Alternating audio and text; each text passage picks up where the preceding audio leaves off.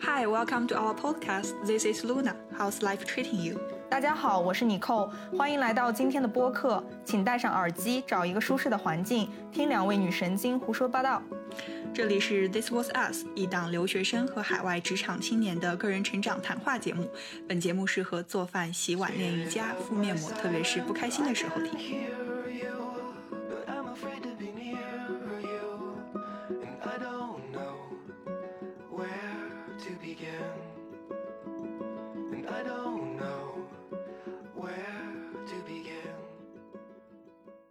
Hello，各位朋友，大家好，欢迎来到本月的第二期播客。今天我们又是在一个非常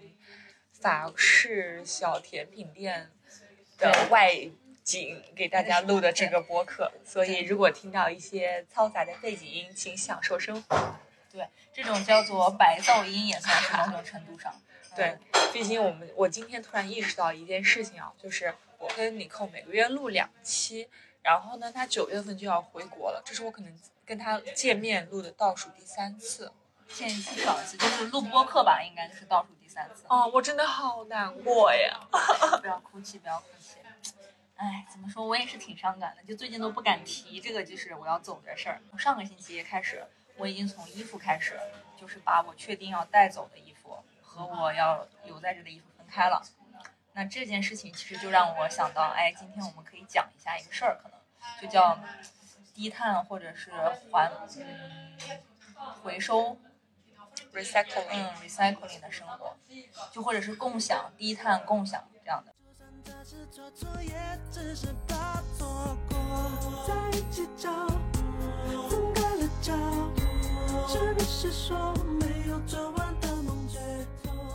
我当时收的时候就有一个感觉，就是，哎，首先在这边有很多二手店嘛，嗯、你可以把你还不错的衣服，其实送到直接放到二手店门口，放一个袋子，直接放在他的那个二手店里面，然后这样他们可能去卖，然后是拿到的钱可以就供这个 Charity charity。但是其实要跟呃说明一下的，就是其实这边的二手店价格不比一手店的便宜。对，就这边的价格并不是因为我用旧了，或者是就是这个东西不好，或者是我不要了，它才是被打折处理。其实它只是为了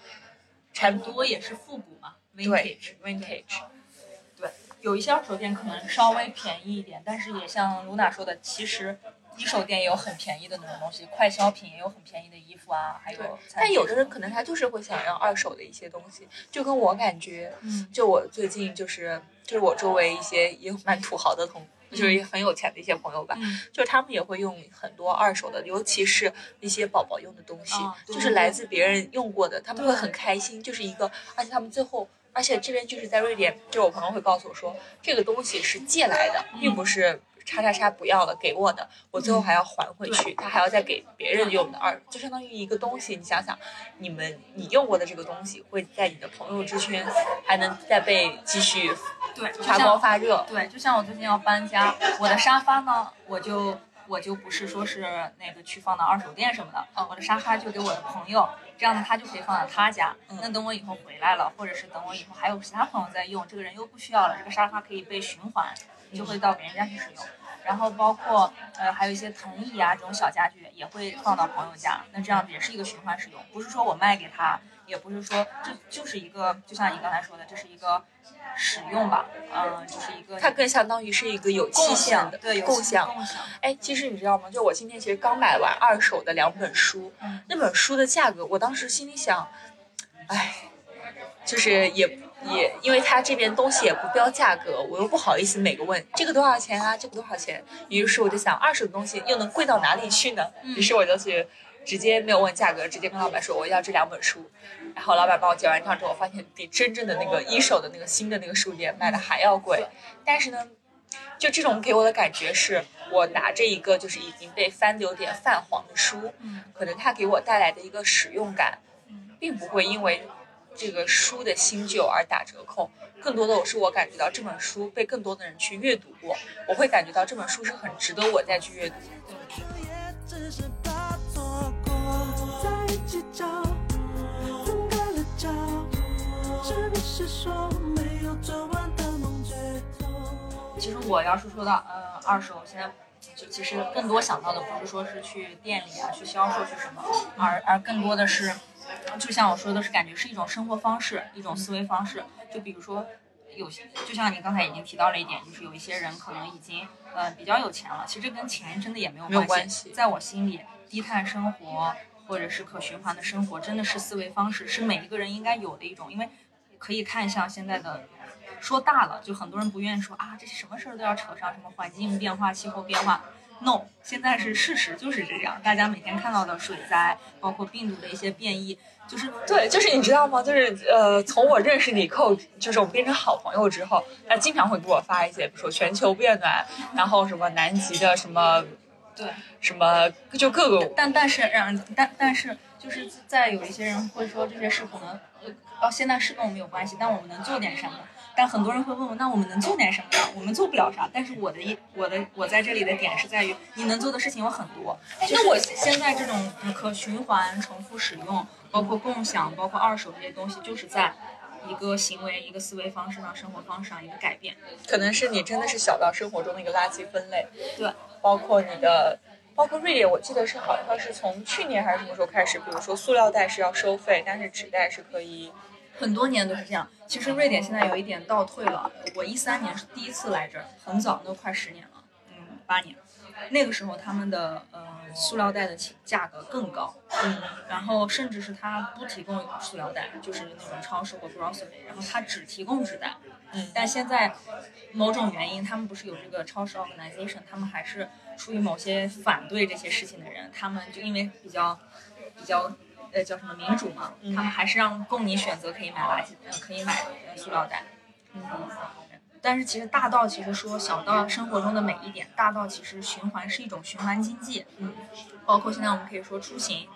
这边有很多共享的那个电动 scooter，嗯，就是小滑板车，这种其实我不知道你有没有用过，或者是你你对公共交通和就是开车出行有没有什么看法？首先，我是一个还没有车的人士，所以我只能选择公共交通或者步行。但是呢，我有一个习惯啊，就是如果这个就是时间允许，一般我一点五公里以内我是选择步行的。对，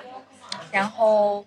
呃，就你知道吗？在国内啊，就是打，就特别是我还在国内上学的那段时间，就是国内的那些，呃，滴滴打车或者 Uber 就非常流行，而且他们当时是打价格战，对就是你用完用，就是你出去就是开一个，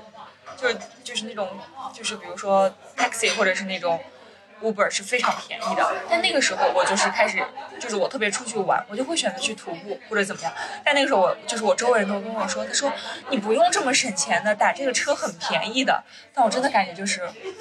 我特地选择这种，对低碳的或者是其实也是健康的方式，对呀走路，对对对。但是很多人就会说，哎呀，你不要省这点钱啊，或者是什么什么，就是他们任何把一些事情非要跟钱挂上钩。对然后这点是我比较反感的。对，包括呃，我们聊这个之前，你你说我也可以提一下，就是我创业那个项目。嗯那我们其实有一个口号，或者是我们的一个目标，其实就是来推动呃步行经济和步行文化，就叫就是 pedestrian oriented，就是行人驱使的一种文化或者是城市探索。那这样子的话，因为我们那个工具，我们这个 app 是可以让人们就是在走的过程中发现你路过的美好，然后这样子你就会更加发现你走路其实是个有意思的事儿，甚至呢，我就是这么觉得的。对对吧？你你你发现你走着走着转角，你遇到了一个楼还挺好看的，或者是遇到了一个呃一个雕塑还挺有意思的，那你马上就可以呃扫一下看知道这个东西，那你不是就是知道啊、原来走路不仅仅是健康，不仅仅是低碳，其实还可以发现乐趣。然后但是这这这个这这这一条线又反过来就是反馈到说又推动了这个城市会给人们建嗯造更友好的步行街道，然后更友好的这个骑车骑车的道路。这样子，其实如果人们都是已经选择开始大规模步行、大规模骑车了，就像在瑞典，很家家有自行车，人人都想步行、自行、这个呃走路这样啊，步行、自行车这样，所以它你能看到它的那个自行车的道相对还是要宽很多的，比其他一些国家地区的这个车道还是宽，而且电动车很少，几乎都是自行车。就是人力车。对人力的。哎，你知道吗？我还有一个小习惯，就生活中，如果是五楼以下的楼层，我不用电梯。嗯就是我我会选择我爬楼梯。嗯，对，这样也是好的。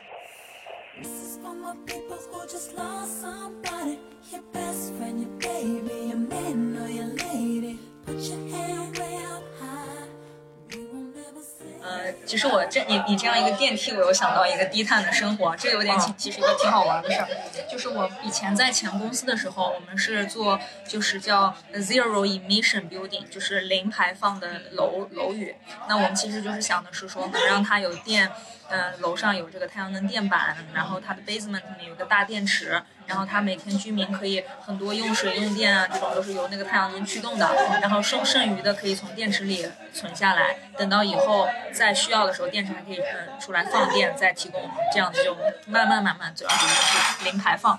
那电梯呢是怎么回事？然后他的那个 real estate owner 就是他那个楼房的那个物业的管理者，那个是个很那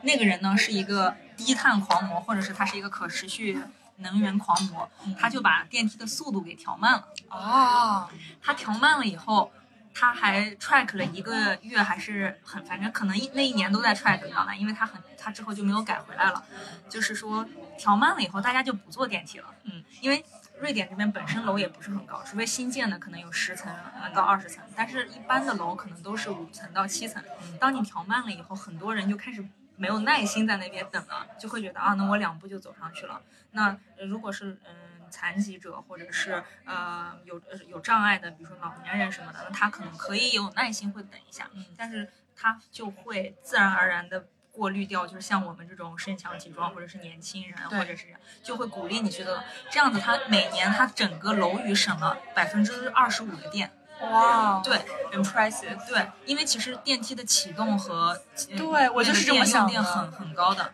对，对对对，而且它还会损坏一些，就是报修，然后一坏的话，你又要让人力，这也是一些浪费。特别是我一个人的时候，我要是乘电梯，我会有种 guilty 的感觉。对对对，所以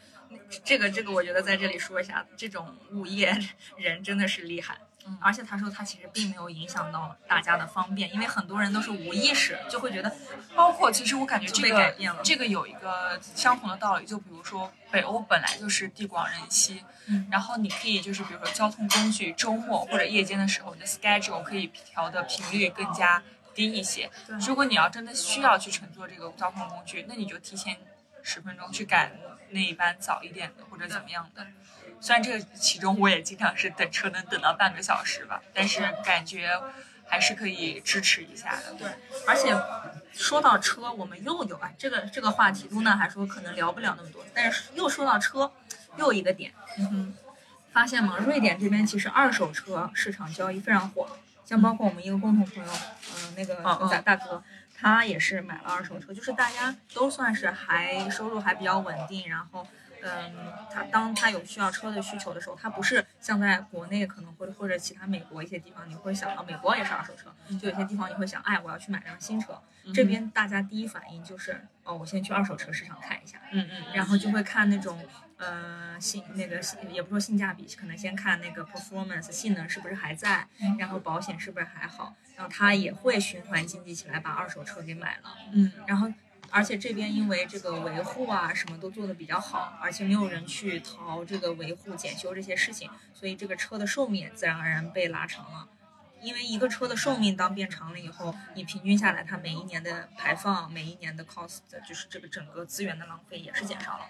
然后再加上你后面可能还有新的 owner，然后再持续用这个车，所以是特别好。对，就我还想到除了衣食住行嘛，又想到了衣服。嗯就瑞典很多品牌，就是你拿着他们的，就是不仅是他们的牌子，就是其实你拿着你的旧衣服不穿的，去店里也是可以有折扣。对对，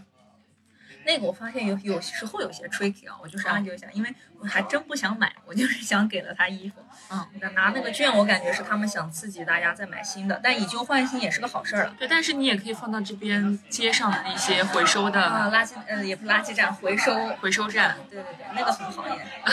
那个是真能帮助一些一些人，就比如说一些流浪者，嗯，然后我看有一些人也挺好的，就是他会直接扔到那个大箱子里，那那那上面就会写不能翻翻翻进去找找衣服，但是有些人也会留一个纸条在那个。他比如说没有扔到那个回收箱，但是他放在回收箱旁边，然后就会写 gratis，那可能就是路过的流浪汉，他可能把这个衣服就拿去穿了，也不用冒着就是掉到那个回收大箱子里的风险或者受伤的风险，嗯也挺好的，我觉得。所以我就感觉，就是我周围，因为瑞典这边，如果你是回收个易拉罐或者是瓶子的话，也是有一块钱，一块钱、两块钱嗯这样。的。就很多人他们用完之后也不扔到垃圾桶里，就直接放在垃圾桶旁边。对。然后可以方便那些就是如果想去收集瓶子去对兑换的人，对直接拿。对对，也蛮好的。因为你如果有，首先你有分类的，这也是对喜就是有一个分类习惯的人的一种奖励，一种 rewarding。因为你要是分类了，就说明你你自然而然出门的时候就会提着那个出去，然后就很轻松的就投入那个地方，然后拿到自己相应的这个对对钱。因为这边每个超市，呃，我说的是超市啊，都会有一个那个就是回收的那个，你就可以拿到那个小票，在在超市里面消费就可以抵折扣。对，也挺好的。对，对这些都是很很好。哎，还想到就是就是那种呃回收或者垃圾，就是我以前在瑞士生活的时候，瑞士它其实也是有垃圾分类，这是一点。第二点，你知道吗？瑞士是更更变态，这是另一个另一个国另一种系统，它是每一个人都要交垃圾税。它的呃，它的捞，因为大家也很富，瑞士真的是平均还要比瑞典富富一个等级的。就垃圾税是什么意思呢？就是它的意思是你产生的垃圾越多，你就要对你产生的更多的那个量负责。它是怎么来负责的呢？它把垃圾袋分为，比如说零点五升、一升、两升，然后零点五升的那个是一欧，呃，两升一升的是几欧，然后两升的是多少欧？就是垃圾袋很贵的，啊，那我可以用普通的袋子？不。能，它会有一个职位叫做垃圾警察。哦，真的会真的会找到，特别好玩。就是我我当时我们去那边上学的时候，就有一些社团什么，他就给你发一个如何在瑞典，就如何在瑞士嗯安全的生活下去的宝典，里面就有说你一定不能看，你一定不能忘记的几件事情，就是第一件事就是。星期天不能做这种垃圾回收，因为声音吵的话会邻居会报警，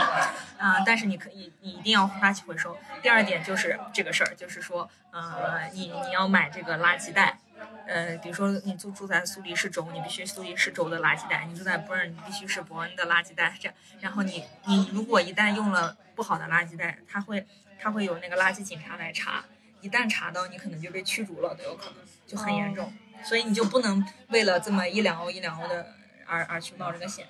然后后面还有一个搞笑的，就是说，如果有一个瑞士小孩拿着一个一千面值一千法郎的币出在你面前，就是拿出来去买糖果，也不要惊讶，就是他们的零花钱就是以面值一千一千法郎，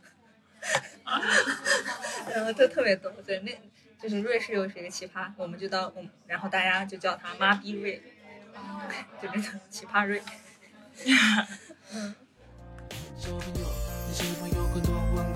什么别人在那看漫画，我却在学画画，对着钢琴说话？别人在玩游戏，我却靠在墙壁背我的 A B C。我说我要一台大大的飞机，他觉得大一台九九六定机。其实我们记记得之前还在国内的时候，就上海开始第一个实行垃圾分类，当时网上还出了好多段子去吐槽。但是其实你想想，大家也是就就坐下来了呀。啊，对对，看，而且现在就是好像习惯了，就还挺好的。对呀，这个意识其实就是慢慢的开始深入到生活中，还是要感谢上海大妈，嗯，监督的好，嗯嗯，他们就是那些垃圾警察。真的，这种你想那么素质高的地方，也不是素质高，全民的，就是综合素质稍微提前几年嘛，对吧？他们都还是需要一些垃圾警察，那更不要说国内比较，比如说咱，因为咱们还是属于发展中，然后有一些参差不齐，比较监管还是，所以有那些大妈还是挺好，挺感谢这些阿姨的。想到大妈，想到了我妈妈。对不起，妈妈，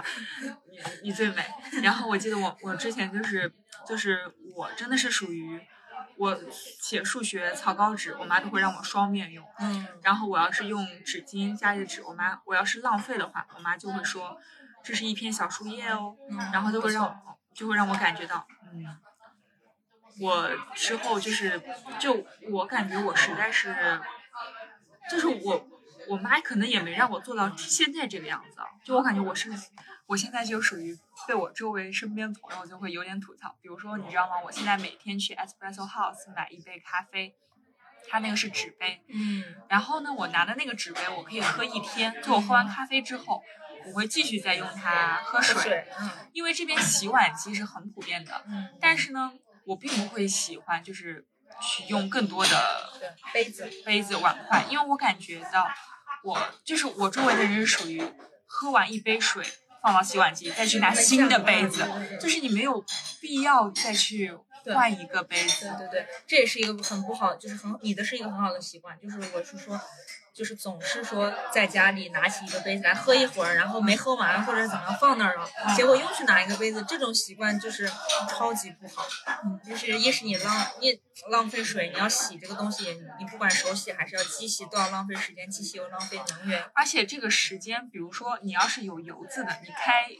两个小时、一个小时，我可以理解。就跟我之前跟你说的一个富二代朋友，嗯，他是属于生活极简，冰箱里都非常干净，他用杯子只喝果汁和水，他没有碗筷，因为他永远都是出去吃饭。就他们家洗碗机，他每次要就是喝只是喝水的杯子，他要清洗两个小时。我说四十分钟就够了，就是而且他手洗就好了，手洗就好了。但是并没有油。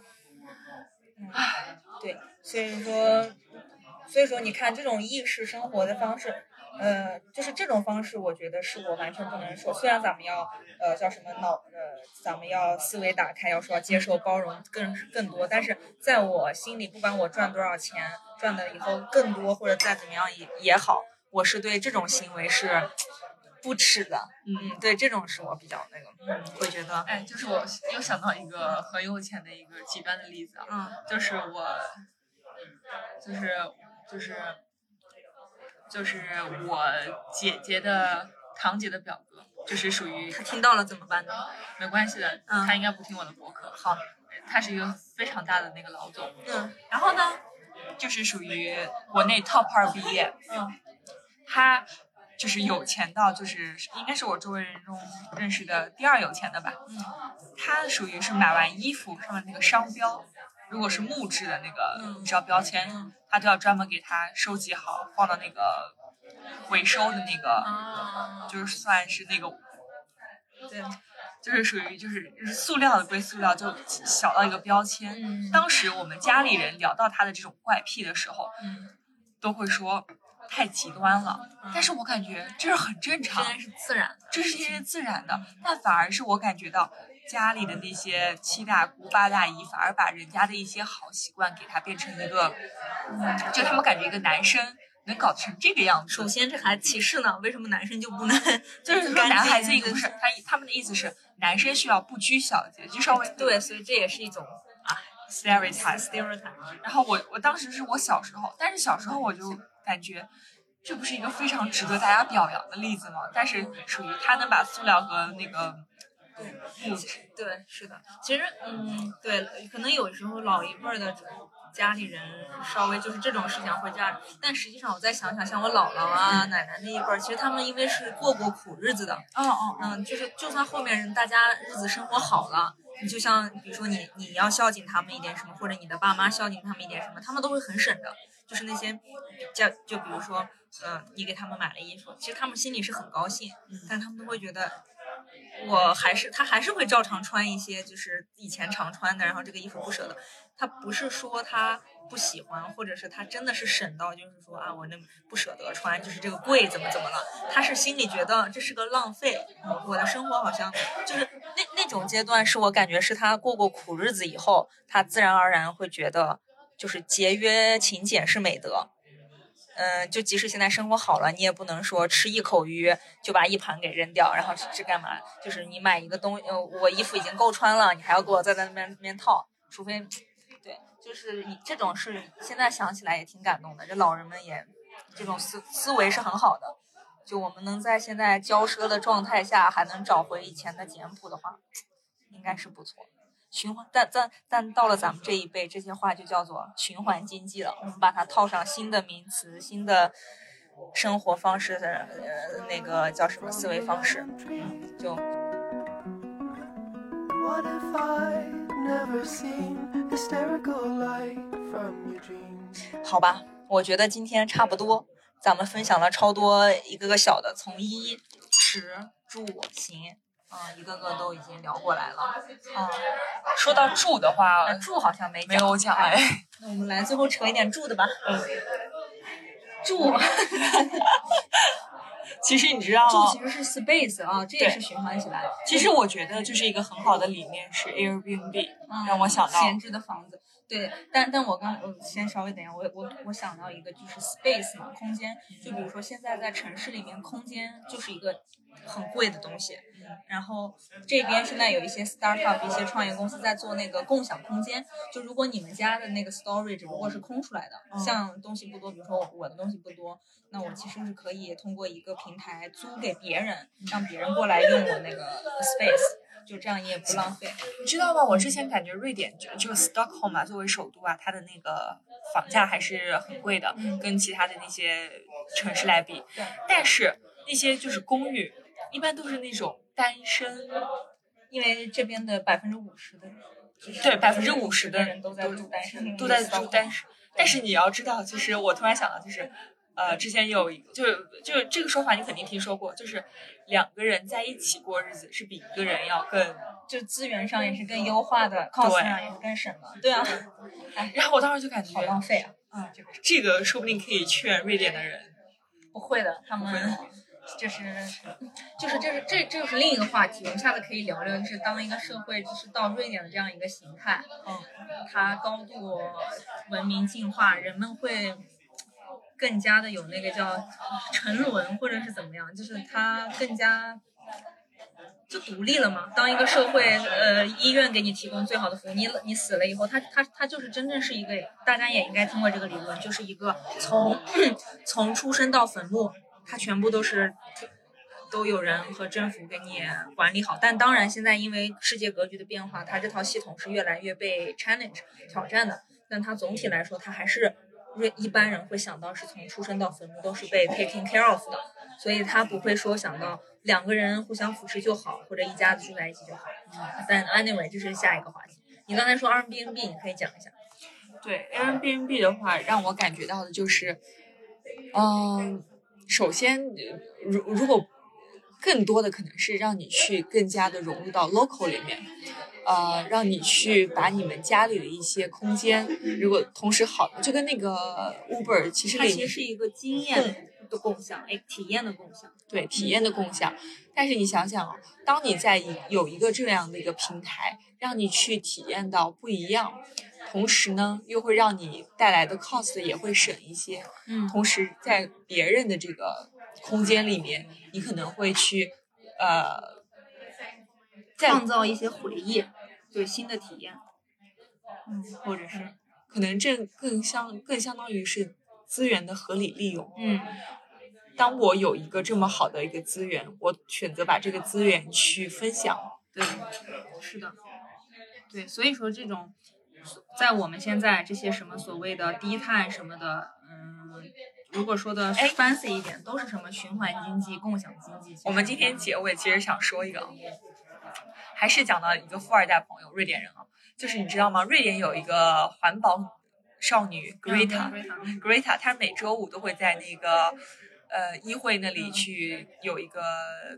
也抗议抗议就会举牌子，对，就是 Friday for Future 吧，嗯对。然后呢，就是离我那个富二代家住的也就是几步路的距离，嗯我就会问富二代，我说作为一个瑞典人，你为什么不去支持一下？嗯我说我要是马上离开瑞典之后，他那么浪费，我不相信他会 care 这个 idea。他说的跟你说的一模一样，嗯他说的是，呃，那是跟 play 呃政治有关的，他不想这环境不是一个政治问题，它是每一个人就是一这就是行为的问题。对。对，然后我周围不止一个瑞典人跟我说过，就是当他们开始就是垃圾分类偷懒的时候，我会说你为什么不分类？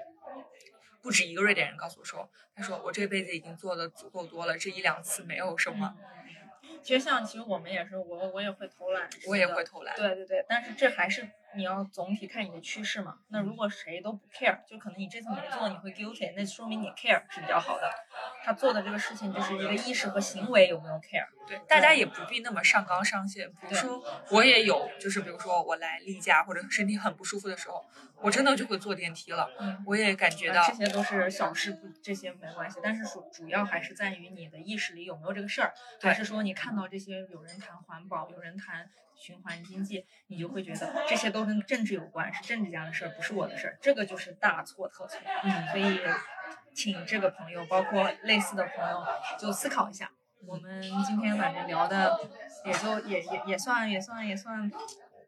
嗯，叫什么客观吧，也讲了一些故事，然后希望大家 enjoy。好，同住一个地球的朋友们，我们这期播客就到这儿了。希望大家可以关爱自己关爱.地球。其实地对，然后拯救自己，地球可以没有我，呃地球可以就对对，就是地球离了我们这么转，但是我们这话有点错了，就是其实我们就是不是从来都不是拯救地球，地球不需要被我们拯救，而我们应该拯救自己。那我们下期节目再见喽，九月见，拜拜。拜拜。